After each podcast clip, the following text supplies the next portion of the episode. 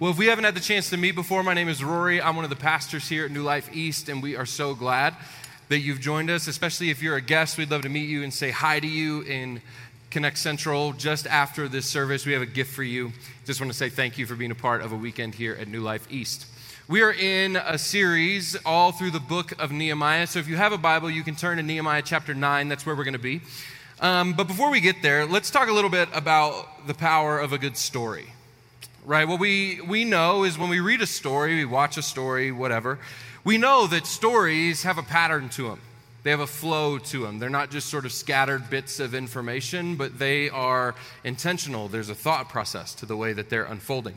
In fact, the great philosopher Aristotle, um, he at one point in his great writing, Poetics, he said that all great stories have these three components a beginning, a middle, and an end. Profound. One of the great philosophers. I think my three year old could have come up with that if he wanted to. All great stories have a beginning, a middle, and an end. However, for most of us, when we think about the great stories of our lives, the story we've seen in a movie theater, we've read on the page of a book, the stories that we remember, we don't sort of go, well, you know what I loved about that story is it had a beginning, a middle, and an end. What we love about them is all sorts of things, but one of the things that sort of makes a story like grip us and sort of haunt us and hang around with us, it's, it's that moment when you're reading a book and you just can't stop reading it, you can't put it down. It's that moment where you're watching a movie and you start to like lean up in your seat. Those stories have what art- artists, authors, directors would call a plot twist. That moment where you're watching a story and you quickly realize that the story you were watching is, in fact, not the story you thought it was after all. The way Aristotle would talk about a story is that in the beginning of a story, it's sort of like looking at a knot. You're examining it, you're recognizing that it is, in fact, a knot. In the middle of it, what you begin to focus on is the tension of it. And in the end, what happens is the knot unravels and all the pieces sort of come together. But the best stories are the ones where you're looking at the knot and you go, this might not actually be a knot at all. This might be something completely different. There's all sorts of stories and movies that do this really well. The one that I am the most fond of is the great movie Interstellar. Any fans in the room? Interstellar? Okay, what I've learned about people who have seen this movie is there are two kinds of us. There's those of us who love it, and there's those of us who have seen it and still don't know what was going on in the movie. And that's totally fine. So let me explain it to you real quick. I bet you didn't think you were going to get this in church today. The movie Interstellar, the plot goes like this The earth is dying. Ecological disaster after ecological disaster. Things are making Earth impossible to live on. An astronaut by the name of Cooper, who's played by Matthew McConaughey, is invited to go on a mission through space and time to find an alternative planet for humanity to inhabit and move to and, and live and reproduce. He goes on this journey, and when he does it, he leaves behind his 12 year old daughter, Murph who she spends the rest of her life attempting to solve the equation of gravity to help get all these millions of people off the planet. Now, the tension of the story is that as Matthew McConaughey's character leaves, his daughter is left believing that she has been completely abandoned by her father, that he has gone off to complete his life's mission and his life's work, his calling, if you will. And she believes that she has been left behind, that he has abandoned their family. So she lives her whole life with bitterness and rage and anger. She spends her whole life trying to solve this problem, but the whole time she is furious. The conclusion is that she eventually solves this equation and humanity is able to get off of Earth and everyone survives. But the plot twist is that while she spends the entire movie believing her dad has abandoned her, she ends up solving the equation through the help of what she calls a ghost that communicates to her through stacks of books. And what we find out in the story is that her father has not, in fact, abandoned her. It was her father who was communicating to her through these stacks of books, through space and time. It's this beautiful story about how love is the only thing that might be able to save humanity across all of its greatest woes. If I'm not preaching right now, I don't know what I'm doing. It's this beautiful moment, but you're watching it and it feels like a tragedy. You, I watch it and cry the whole time, and my wife just stares at me like, What are you crying about? And then when the moment happens where you realize her dad has been chasing after her this whole time, trying to help her answer the questions, you're moved, you're cut to the heart. Now, the question that exists for us what does any of that have to do with Nehemiah? I'm so thankful that you asked. Nehemiah is the story of a cupbearer to the king. Who hears about the tragedy of his people, the city that they're living in, the wall that has symbolized protection for them has been destroyed, the city has been pillaged by marauders. It, it's in rough shape. And he's cut to the heart, and he follows God on a mission to help rebuild and restore this wall and this city. Which is how we know the story of Nehemiah, right? Every week that we've preached this, it's been about how God is using Nehemiah to rebuild a wall. And I'm not here to say all those sermons were wrong, but I am here to say this that sometimes I wonder as I read Nehemiah if there's not more going on. Because the wall is rebuilt, completed by chapter 6. And there's six more chapters left to go. What happens is the wall gets rebuilt, and 40,000 of its citizens, of the citizens of the city, show back up, coming out of exile. They show back up, and what begins to happen are these odd things. They start to re implement the festivals of their ancestors. Ezra begins to read the scriptures in the middle of the city, and people begin bowing down and worshiping with all that they have. They're not really sure why. They came back because a wall was rebuilt. They thought they were coming back to life as it used to be. You know, the good old days. They begin to bow down and worship, and then all of a sudden, there's this moment in Nehemiah chapter 9 where we really get a sense that there might be something more happening. It says this On the 24th day of the same month, the Israelites gathered together, fasting and wearing sackcloth and putting dust on their heads. Those of Israelite descent had separated themselves from all foreigners. They stood in their places and confessed their sins and the sins of their ancestors. They stood where they were and read from the book of the law of the Lord their God for a quarter of the day and spent another quarter in confession and in worshiping the Lord their God. So this has to, for them, feel like a bit of a bait and switch. We showed up to come back to life as it ought to be, to this peaceful place, and yet I'm out here pouring dirt on my head, tearing my clothes, and confessing all the things I have ever done wrong. What's interesting is how they begin to confess it. They don't just look at God and say, God, we're sorry we've messed up. They begin to retrace the history of their people. Hold on with me. If you have a Bible, just watch the screens because I'm going to jump all over real fast. Verse 7 You are the Lord God who chose Abram and brought him out of Ur of the Chaldeans and named him Abraham. A couple verses later. You saw the suffering of our ancestors in Egypt. You heard their cry at the Red Sea. You sent signs and wonders against Pharaoh, against all his officials, and all the people of his land. For you knew how, how arrogantly the Egyptians treated them. You made a name for yourself, which remains to this day. You divided the sea before them so that they passed through it on dry ground, but you hurled their pursuers into the depths like a stone into mighty waters.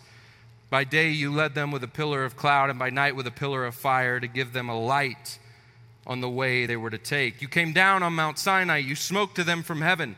You gave regulations and laws that are just and right, and decrees and commands that are good. What are they rehashing? The story of Exodus, God leading his people out being given the commandments. And then a few verses later, but they, our ancestors, became arrogant and stiff necked, and they did not obey your commands. They refused to listen and failed to remember the miracles you performed among them. They became stiff necked and in their rebellion appointed a leader in order to return to their slavery. But you are a forgiving God, gracious and compassionate, slow to anger and abounding in love. Therefore, you did not desert them, even when they cast for themselves an image of a calf and said, This is your God who brought you up out of Egypt, or when they command, when they committed awful blasphemies. A few verses later, for 40 years you sustained them in the wilderness. They lacked nothing, their clothes did not wear out, nor did their feet become swollen, but they were disobedient and rebelled against you. They turned their backs on your law. They killed your prophets who had warned them in order to turn them back to you, they committed awful blasphemies. You guys get the picture. What is happening in this moment of repentance is that God is inviting his people to restore themselves in the midst of what he's doing. This is not just about Nehemiah rebuilding a wall. In fact, I'm going to tell it to you this way this is a plot twist that happens in Nehemiah. God was not using Nehemiah to simply restore a wall, but he was using Nehemiah to restore a people. This is what's happening.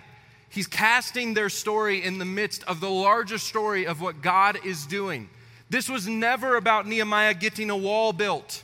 This was about Nehemiah helping get God's people back to Him. He's helping restore them in the midst of what God is doing. But here's the fun part the way that that restoring is happening is through the act of repentance. We are going to have a fun morning. It's through the act of repentance. Now, I don't know about you, repentance might just feel like a church word or something that you heard growing up and you're not even really sure what the like what it's about. The way that Israel thought about following God was that God was present and he was over here and the way that they would follow him is they would keep their eyes locked on him. They followed what, what we would know as the great commandment in the Old Testament, which was to love the Lord your God with all your heart, soul, and with all your strength. This is what they're doing. They're keeping their eyes on him, they're following him. The, the scriptures even use this language. So, what happens for Israel quite often is while God is over here doing his provisional caretaking thing, what Israel would do is turn their backs and go and wander, build false gods, worship other things. And so the word repentance comes from the Hebrew word shuv. Let me hear you say shuv. And the idea is not to look at God and say, God, I'm so sorry, I messed up. To shuv is to quite literally take your body and turn around to look back at the God who is providing, who is caring for you. So when we sin, what's happening is we're walking further and further away from the God who has loved and created us. To shuv, to repent, is to come back to Him with hope and trust that He is going to redeem and restore us. Why does this matter for us today? Well, what I recognize is that even in the church today, there are seasons of our lives where sin creeps back in, where we, in fact, go from facing God to the fullest, looking up at Him with holy reverence, and wandering in a different direction. What I also recognize happens is that when we do that, whether it be big or small, is that we begin to carry shame around with us. Those failures begin to define us. There might even be people in this room, some of us, who what we're carrying around is sin that has been so hidden for so long we don't even recognize it as such. We've simply excused it. So, what I want to do today is look at a few things that the scriptures in Nehemiah point out to us about repentance, about what it might have to do with us today, and how it might transform our lives in this very moment. So, the first thing that I recognize about repentance is simply this is that repentance is often initiated when we hear the word or the words of God. Now, think about this. What happens at the beginning of this chapter? They all get together they start repenting, they're tearing their clothes, and the scriptures say that they spend a quarter of the day reading the law, reading the Pentateuch, recognizing all the things that God has done for them, all the laws, all the regulations, the commandments that have been set before them. They spend a quarter of the day doing it. If you're like me at all, it's hard enough to sit down for 20 minutes straight and read the Bible. They do, oh, just me. Okay, you guys, you all read it. You're like hour long people oh my gosh, you guys are dead. That's what's happening. You guys just aren't alive in the room today. 11 o'clock. This is a participatory sport. As Andy said, I'm going to make someone come up here and preach next time. It's hard enough for me to engage with the scriptures in a meaningful way for 20, 30 minutes. And what these guys do is they begin to stand for a quarter of the day reading the scriptures and then a quarter of the day confessing because it's just the thing that happens when you read the Bible. Maybe for you, the problem is that you just can't find time to get into the scriptures, but I think for most of us, the problem is different. It's not that we don't have time, it's about how we read this thing. I would propose to you that what we often do when we encounter passages of conviction, things that should cut us to the heart, stories that should challenge us, what we often do is think about all the other people out there. We read them and they should challenge us, but what we do is think about all those people who get it wrong we think about the injustice in the world, not the injustice in our own souls. And the problem is when we read the scriptures facing outward, is that we think everyone else is wrong and all it can produce in us is self righteousness. If we read them facing inwards, it can produce formation and healing. But if we read them facing outwards, all we can do is become self righteous. And here's why that's problematic if Jesus railed on anyone more than anything else in the Gospels, you know who it was? It was the self righteous religious people. Jesus would stand in the midst of sinners and offer them salvation and healing, and yet he would stand in the midst of the religious people and be like, Man, you guys have really missed this whole thing, haven't you? In fact, I think of a moment in the Gospels, in the Gospel of Luke, where Jesus tells a story it's Luke chapter 18, verse 9. It says, To some who were confident of their own righteousness and looked down on everyone else. You know anyone like that? Are they sitting next to you this morning? Don't look at them. Jesus told this parable. Two men went up to the temple to pray, one a Pharisee, the good religious person, the one following all the rules, and the other, a tax collector. The Pharisee stood by himself and prayed, God, I thank you that I'm not like the other people. God, I thank you that I'm not like the evildoers, the robbers, the adulterers, the Democrats, the Republicans, the people who look differently than me, the people who have more or less resources than me, the people that I work with, my in laws, my neighbors. God, thank you that I'm not like them. I'm so much better. Be honest, you ever prayed a prayer like that? He says, Thank you that I'm not like these evildoers, these people who are wrong, or even like this tax collector. It's funny, they say that the Pharisee stands on his own, and we often think it's to sort of differentiate the two. He's standing on his own because no one gets close to people like that. No one gets close to people that think they're better than everyone else. He says, I fast twice a week and give a tenth of all I get. Think about it. God, I follow all the rules, I get it all right. A Pharisee was an expert in the law. They read the scriptures day and night. God, I've read your word. I do it all perfectly. But the tax collector stood at a distance. He would not even look up to heaven, but beat his breast and said, God, have mercy on me, a sinner. And then Jesus follows it up with this commentary. He says, I tell you that this man, rather than the other, went home justified before God. For all those who exalt themselves will be humbled, and all those who humble themselves will be exalted. Friends, let me ask you a question this morning. How are you hearing the word of God? When you hear it, is it all about the wrongs of those people? Are you reading the scriptures as a mirror, where when you open them up, you're forced to look at the deepest, darkest parts of yourselves, or is it all projected outwards? See, when we respond to the Word of God, repentance and clear thoughts about ourselves can't help but form, which is why the next thing I want to point out that I see in Nehemiah is simply this is that repentance is our natural response to seeing God for who he truly is. Think about the way they recast this history in this narrative.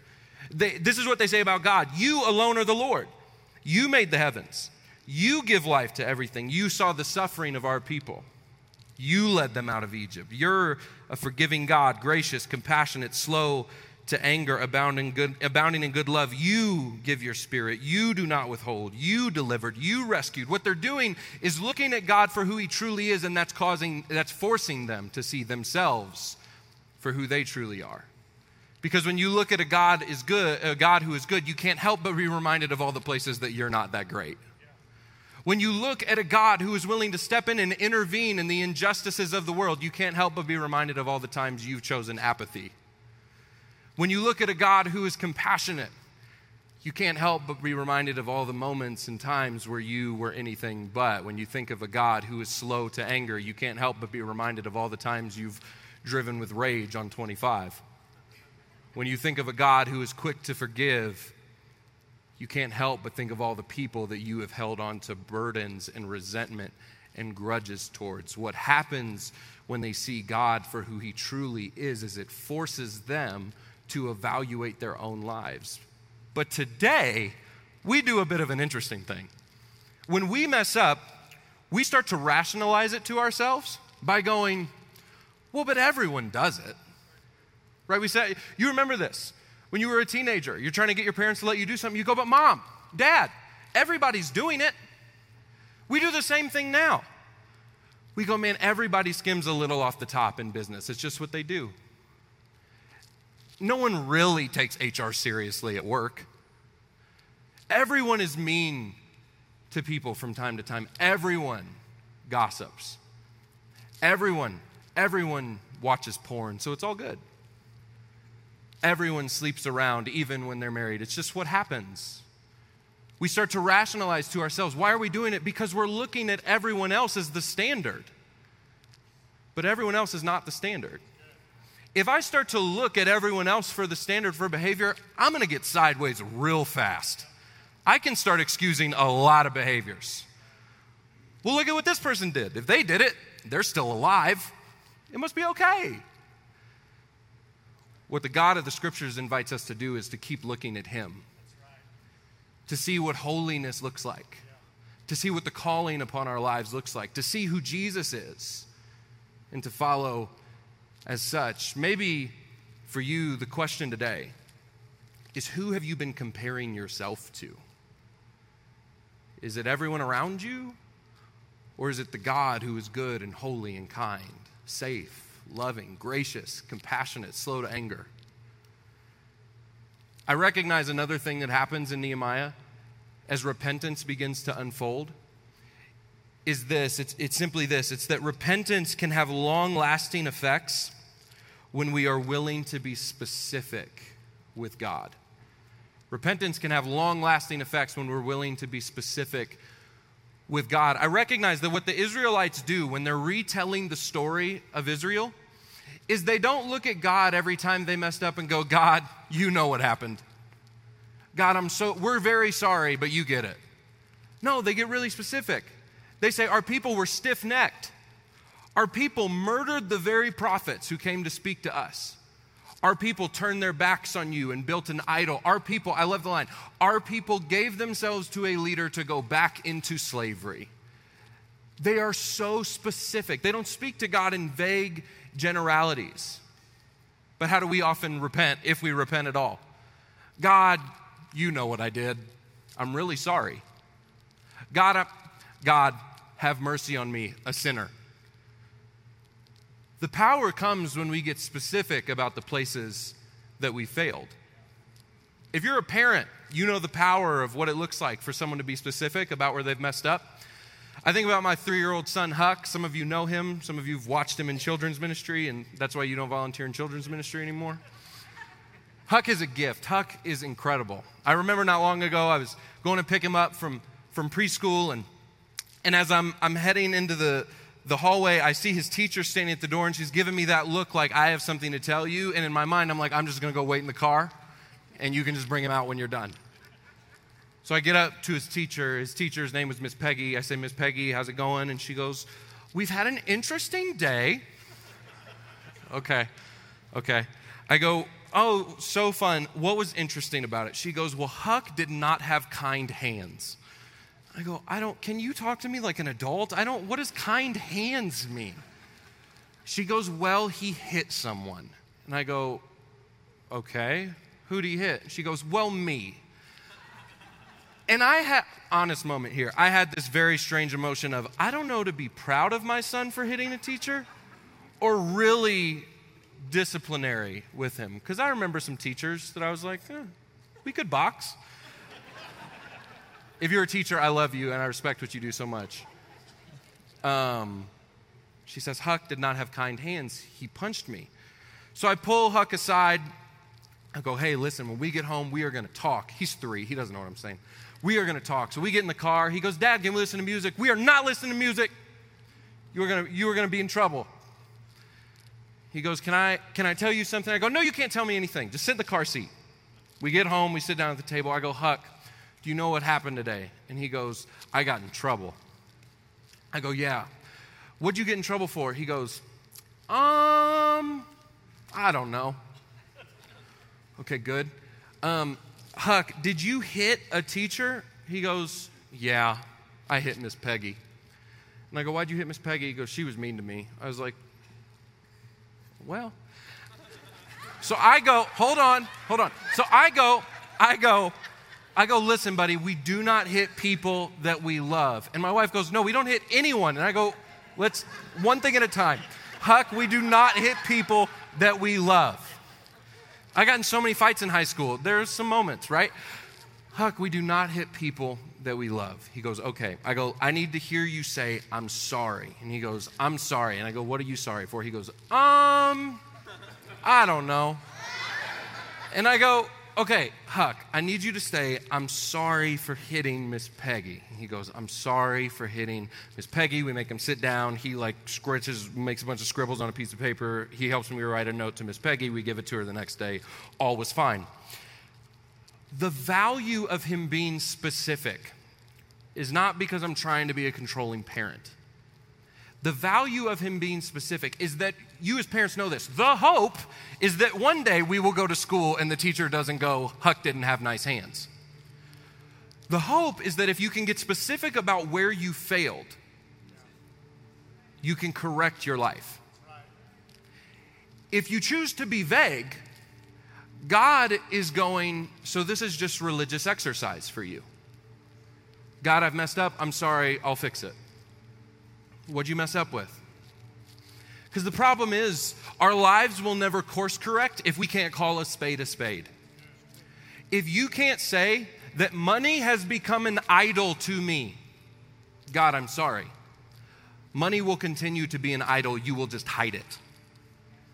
If you can't say, God, I have an addiction problem, you're just gonna hide it. You'll keep coming to God when things are bad, but you'll hide it. If you can't look and say, God, I've given more to my career than to the people I love, you'll never course correct. You'll look back at God for a second, but then you will keep your back to Him as you walk through the rest of life. I can think of only one legitimate reason, though, that we might be hesitant to be specific with God. Just one. I can only think of one legitimate reason where we might refuse to be honest and clear with Him. And it would be that deep down, we are still unsure of if He is as good as He says He is. Deep down, we are still quite unsure if He will receive us even when we failed. Deep down, we wonder if the community that we're a part of will still receive us if we failed. But I love the line at the end of this confession, Nehemiah 9, verse 33. It simply says this In all that has happened to us, in New Life East, this is true of us. You have remained righteous. You have acted faithfully while we acted wickedly. In all that has happened to us, God has remained righteous. This is why they cast themselves in the story of all of God's people is they recognize that the reason they can repent and come back to Him is because He will always receive them. He will never, He will never turn His back on them. No matter how many times we wander off, this God of ours will continue to be loving and compassionate and gracious and slow to anger and quick to forgive. This is the God that we serve. With that in mind, New Life East, would you stand? The power of what happens in Nehemiah is not just that people repent individually, it's that there's a moment where everyone is, is confessing their brokenness and they see their brothers and sisters to the right and to the left of them doing the same. There's power in us standing together as a church and calling out the places of failure and sin and injustice in our own lives. So that's what we're going to do this morning. New Life East, would you say these words with me? Most merciful God, we confess that we have sinned against you in thought, word, and deed, by what we have done and by what we have left undone. We have not loved you with our whole heart. We have not loved our neighbors as ourselves. We are truly sorry and we humbly repent. For the sake of your Son, Jesus Christ, have mercy on us and forgive us, that we may delight in your will and walk in your ways to the glory of your name. Amen. And there's no better place to go to right now than to the table of the Lord. Because the table is the great moment throughout all of human history where we are reminded that our God will receive us in our brokenness and our frailty because of the work that Jesus has done. So, friends, what we're going to do here in a moment is you're going to exit down the center aisle. If you're over here, you're going to come down these two. If you're on the side, you'll come down here. Over here, you'll come this way. And some of our team will be up here to receive you and to serve you communion. And as we eat and as we drink today, I want you to be reminded of the goodness of our God, the safety of our God, that as we approach Him, He is kind, He is gracious to receive us. So, would our communion servers come forward this morning? And let me pray over you as we get ready to see, receive communion. God, as we stand before you, we posture ourselves as humble people. We stand here eliminating self righteousness from our lives. We are not better than anyone else. We stand here attempting to see ourselves as clearly as we can because we want to see you as clearly as we can. God, for the person in here who is who is broken, whose choices and actions have destroyed relationships and friendships, whose choices and actions have felt like it's fractured their relationship with God, would you speak to them right now and let them know that they are safe to come to you and that you will receive them? So, God, we come to you with hope today, not shame, trusting and believing that what you will do when we come to you is heal us and restore us and make us a new creation, forming us into the likeness of your Son. We pray all this in the name of the Father, the Son, and the Holy Spirit. And all God's people said, Amen. Go ahead and make your way forward.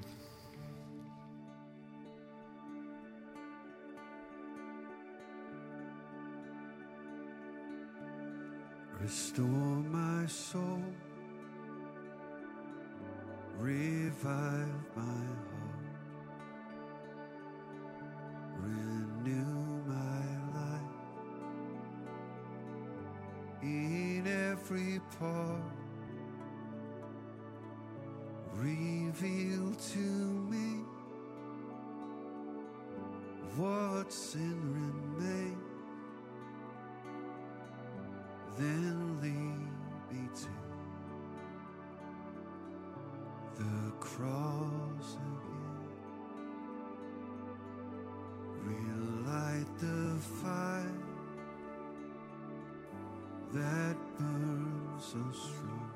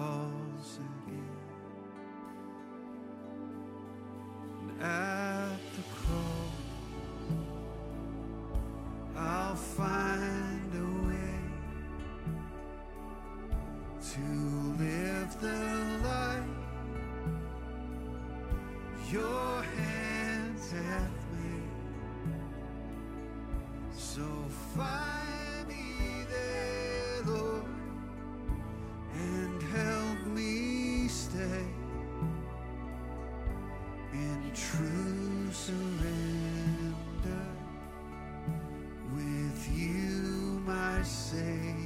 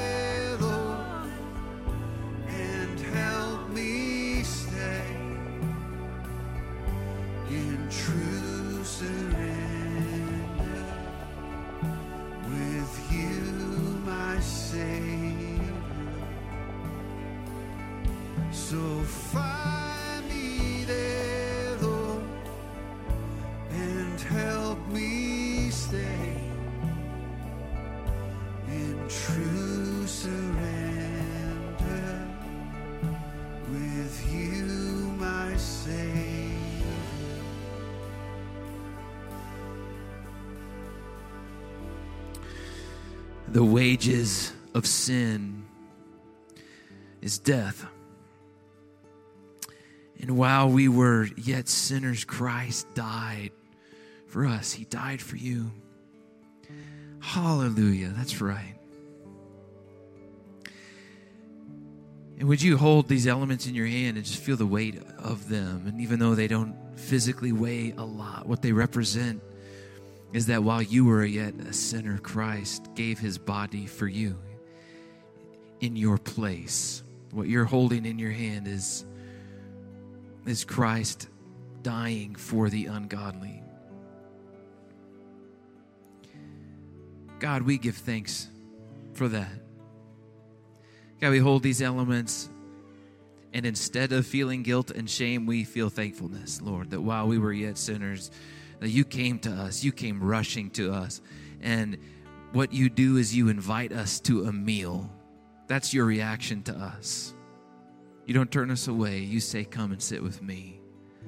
And so, God, here we are with you in thankfulness. And we remember the Lord Jesus on the night that he was betrayed after he had given thanks. For the joy set before him, he endured the cross. He did this out of joy. He broke bread. Would you break it? His body was pierced for our transgressions.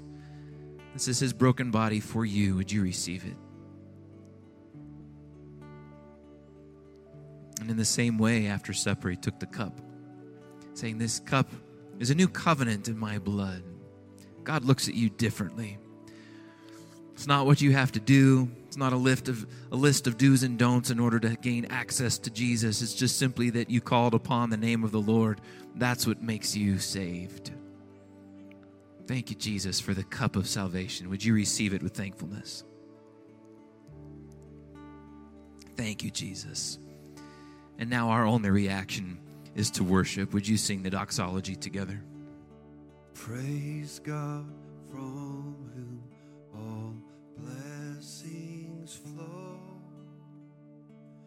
Praise Him, all creatures here below. Praise Him above the heavenly host. Praise Father. Son and Holy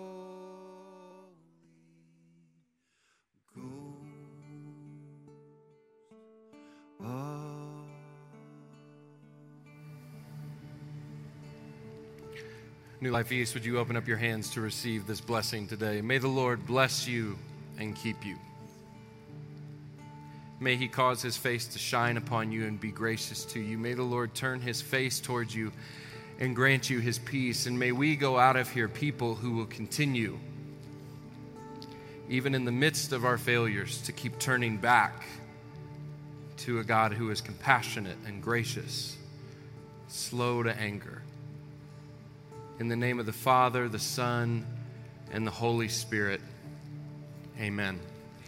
Amen. Guys, thank you so much for being here with us today. Remind you in Connect Central, Dave and Jason will be out there, some of our global outreach partners. They'd love to say hi to you and give you a space to get to know them a little bit.